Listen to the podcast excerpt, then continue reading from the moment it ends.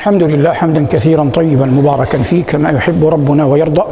وأشهد أن لا إله إلا الله وحده لا شريك له أراد ما العباد فاعلوه ولو عصمهم لما خالفوه ولو شاء أن يطيعوه جميعا لاطاعوه وأشهد أن سيدنا ونبينا محمدا عبده ورسوله صلى الله عليه وعلى آله وأصحابه وعلى سائر من اقتفى أثره واتبع هديه بإحسان إلى يوم الدين وبعد.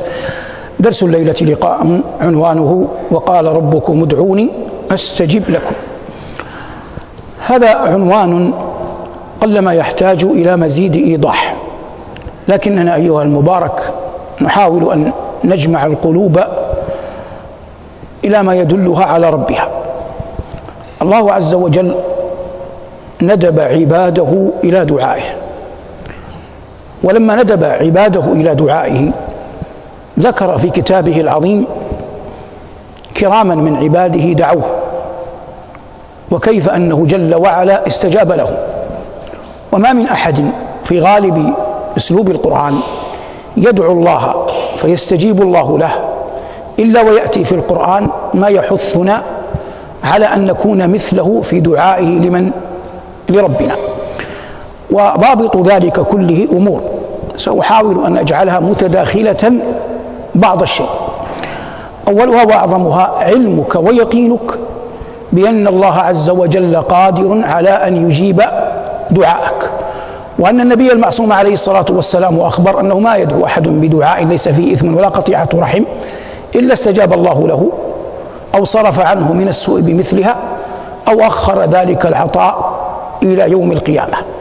وهذه الثلاثة لن تعدم خيرا من واحدة منها ايا كانت. إذا تبين هذا فكلما عظم يقينك بالله كان ذلك أقرب إلى أن تجاب دعوتك دعوتك. الأمر الآخر كيف تدعو ربك؟ كيف تدعو ربك؟ يقول نبينا ليس من أحد أحب إليه المدح من الله فلذلك مدح نفسه. فالله عز وجل يحب من عباده أن يثنوا عليه. كلما كان الثناء مقاربا للحال التي أنت تريدها أو للحال التي أنت عليها كان ذلك أقرب إلى أنك فقهت كيف تدعو ربك جل وعلا. الأمر الثالث الله عز وجل له أسماء حسنى وصفات عليا. وقال جل وعلا ولله الأسماء الحسنى فادعوه بها وذروا الذين يلحدون في أسمائه. لما قال ربنا وقال ربكم ادعوني أستجب لكم وقال وإذا سألك عبادي عني فإني قريب أجيب دعوه دعوة الداعي إذا دعان وقال من يجيب المضطر إذا دعاه؟ علمنا يقينا يقينا. وهذا من أعظم أصول ديننا أنه لا ينبغي لنا ولا يجوز لنا أن ندعو مع الله أحدا. كائنا من كان. نحن نعلم يقينا أن لله ملائكة مقربين ونعلم يقينا أن لله أنبياء ورسلا عظم الله شأنهم وأجل مكانتهم. ونعلم يقينا أن لله أولياء صالحين في كل زمان ومكان. لو أقسم أحدهم على الله لابره ونعلم يقينا أن هؤلاء كلهم لا يملكون لأنفسهم فضلا لغيرهم نفعا ولا ولا ضرا. وأن الله لم يتعبدنا قط بأن ندعو أو نسأل احدا غيره وأن المساجد لله فلا تدعو مع الله أحدا ومن أضل ممن يدعو من دون الله من لا يستجيب له إلى يوم القيامة وهم عن دعائهم غافلون. وهذا أمر من الوضوح في القرآن والسنة بمكان كالشمس في رابعة النهار. كل ما في القرآن يدل على أنه لا ينبغي لأحد أن يشرك مع الله أحدا لا في الدعاء ولا في العبادة. والدعاء كما بينا في لقاء مضى ينقسم إلى دعاء مسألة ودعاء عبادة لكني لا أريد أن أخوض في المسائل الفقهية. قلت سأخاطب قبلك سأخاطب الآن قلبك قبل قبل عقلك نأتي الآن لمن جعلهم الله عز وجل قدوات في هذا الباب. يونس عليه السلام يدعو قومه لا يستجيب يتوعدهم العذاب يبطئ العذاب يخرج مغاضبا لا يستأذن ربه فيخرج مغاضبا مما جرى له مع قومه من تأخر العذاب. يقف على شاطئ النهر يجد سفينة فلكا مشحونا يركب في السفينة تقف السفينة. ليس الأمر من الرياح السفن تغدو وتروح من حولها. علم أهل السفينة أن شيئا ما ثمة في السفينة. عزموا أمرهم على أن يلقوا أحدهم وضعوا القرعة بينهم لا يستطيعون أن يقول إن المخطئ زيد أو المخطئ عمرو. أجمعوا أمرهم على أن يجعلوها قرعة قبل يونس أن يدخل في القرعة. ساهم معهم وقعت القرعة عليه. لم يجد بدا أن يقبل. ألقي في البحر جاء الحوت يتعرض له. يأمر الله الملائكة أن يأمر الله الحوت أن لا يأكل له عظما ولا يأكل له عظما ولا يهشم له لا يأكل له لحما ولا يهشم له عظما. يستقر يونس عليه السلام في بطن الحوت والحوت خلق من خلق الله ممتثر بأمر الله. لقمة سائغة جاءت لا يستطيع أن يسد بها جوعه ولا أن يرد بها رمقه.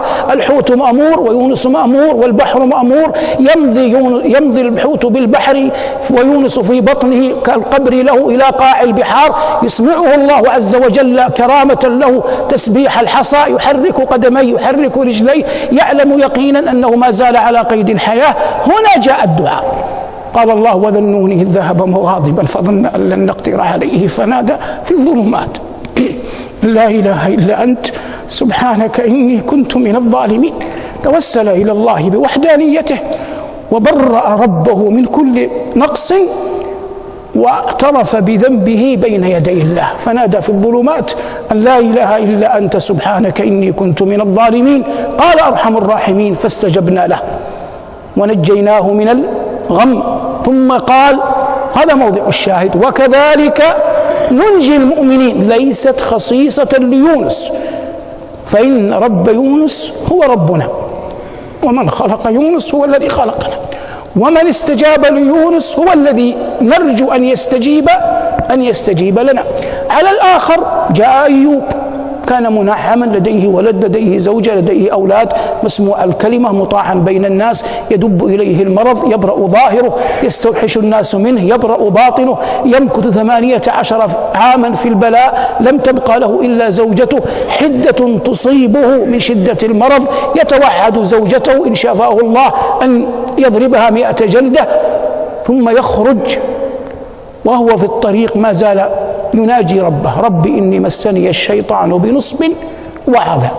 فيأمره رب العزة أن يركض برجليه فيركض فينبع ماء فشرب فبرئ باطنه واغتسل فبرئ ظاهره. قال الله ووهبنا له أهله ومثلهم معهم رحمة منا وذكرى لأولي الألباب. وعلى هذا يمكن أن تقيس كل ما كان لأولياء الله وأنبيائه ورسله.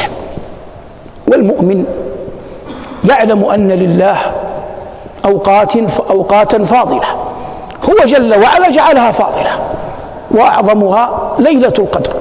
وإن كان لا يدرى أي ليلة هي لكن جماهير أهل العلم من السلف والخلف على أنها في ليالي العشر من رمضان الأخيرة أرجع وعلى أنها في ليالي الوتر أشد رجاء وعلى أنها ليلة على أنها ليلة سبع وعشرين أشد أن تكون فيه. ولا يلزم من ذلك قد تكون في أول الشهر أو وسطه لكن كما قلت جماهير أهل العلم على أنها في العشر الأواخر لأحاديث كثيرة في الباب أوصل الإمام الحافظ ابن حجر القول فيها إلى أكثر من أربعين قولا.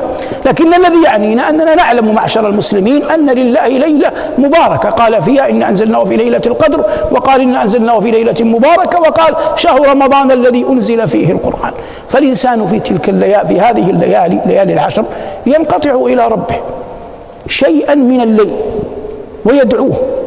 وليس ليست المساجد مقام تسلية. يأتي الرجل ومعه رفقته وصحبته ويخوضون في الدنيا ثم يتجاورون ثم يصلون سويا. وكل منهما يحمل هم الآخر ويستحيي من الذي جواره. أنت جئت لله ادخل في غمار العباد. صلي بين أقوام لا يعرفونك لا يدرون من أنت. صحبتك رفقتك على العين والرأس. لن يضيعوا. ادخل مع غمار الناس في موطن لا يراك فيه أحد. ثم استشعر ما يقرأه إمامك. ثم إذا ركعت عظم الله. صل بقلبك إلى أن ينكسر قبل أن تسجد. فعظم الله في ركوعك قبل أن تسجد. فإذا وصلت إلى السجود سبح الله كما أمرنا نبينا. سبح اسم ربك سبحان ربي الأعلى. لو قلتها عشرا إذا كان الإمام يطيل في السجود. إذا كان الإمام لا يطيل في السجود قلها ثلاثا ثم عظم الله إثني على الله خيرا. اعترف لله عز وجل بذنبك.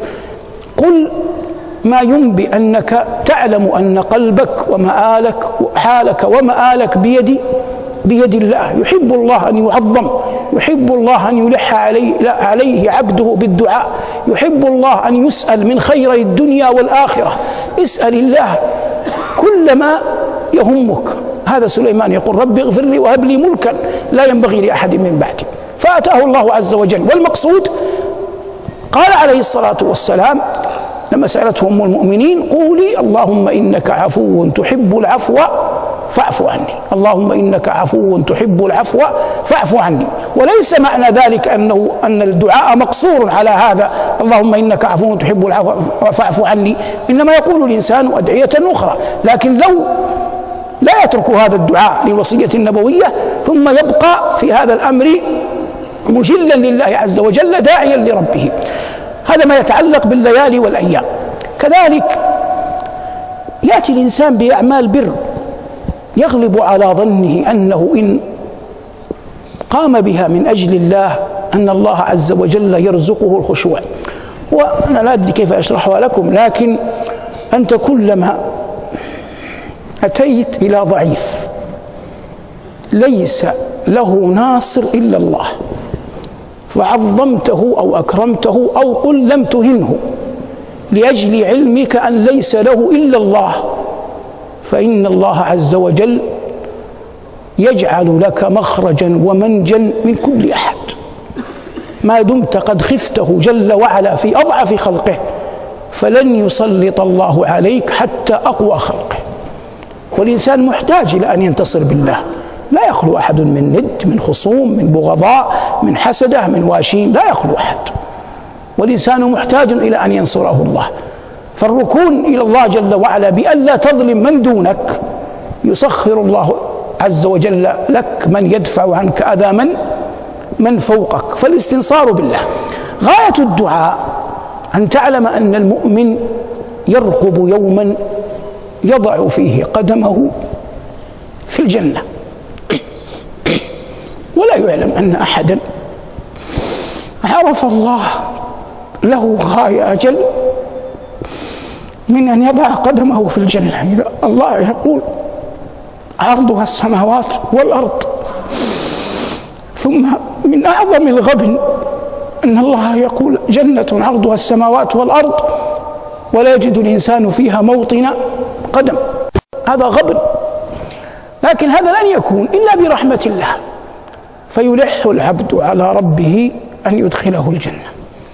ولو قال كما نقول جميعا دائما في دروسنا من غير حساب ولا سابقة عذاب. لا يؤمر به إلى النار طرفة عين. وحتى حتى عندما يمر على الصراط دعاء النبيين يومئذ اللهم سلم سلم. فالإنسان بهذه الحال بهذه الأدعية بهذا الانكسار بهذه القربات يرجى أن يدخل الجنة. تبقى مسألة الخاتمة. وقد يعني قدمنا الجنة عليها لكن قلت أنا الأمور متداخلة. تبقى مسألة الخاتمة. مسألة الخاتمة هي العبرة بالخواتيم. وليست العبرة بنقص البدايات إنما العبرة بكمال النهايات. ولو رأيت اليوم في الناس من فيه من التقوى ما فيه؟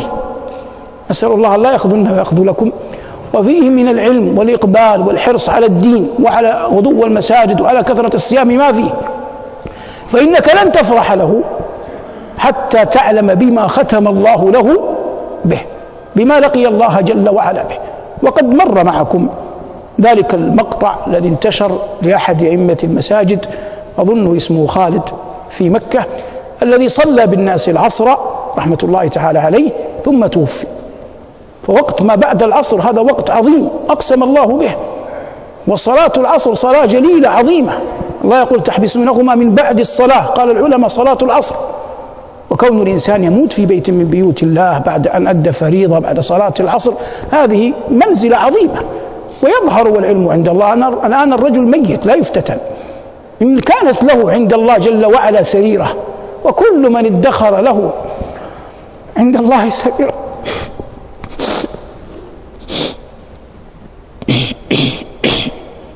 يرجى أن يختم له بخير. الشأن مع الله. ودائع سرائر كل أحد بما يوفقه الله له. يودع عند الله وديعة يودع عند الله سرائر. لا, لا يعني لا تحكم على الناس على مرآهم وعلى ما تراه منهم ظاهريا.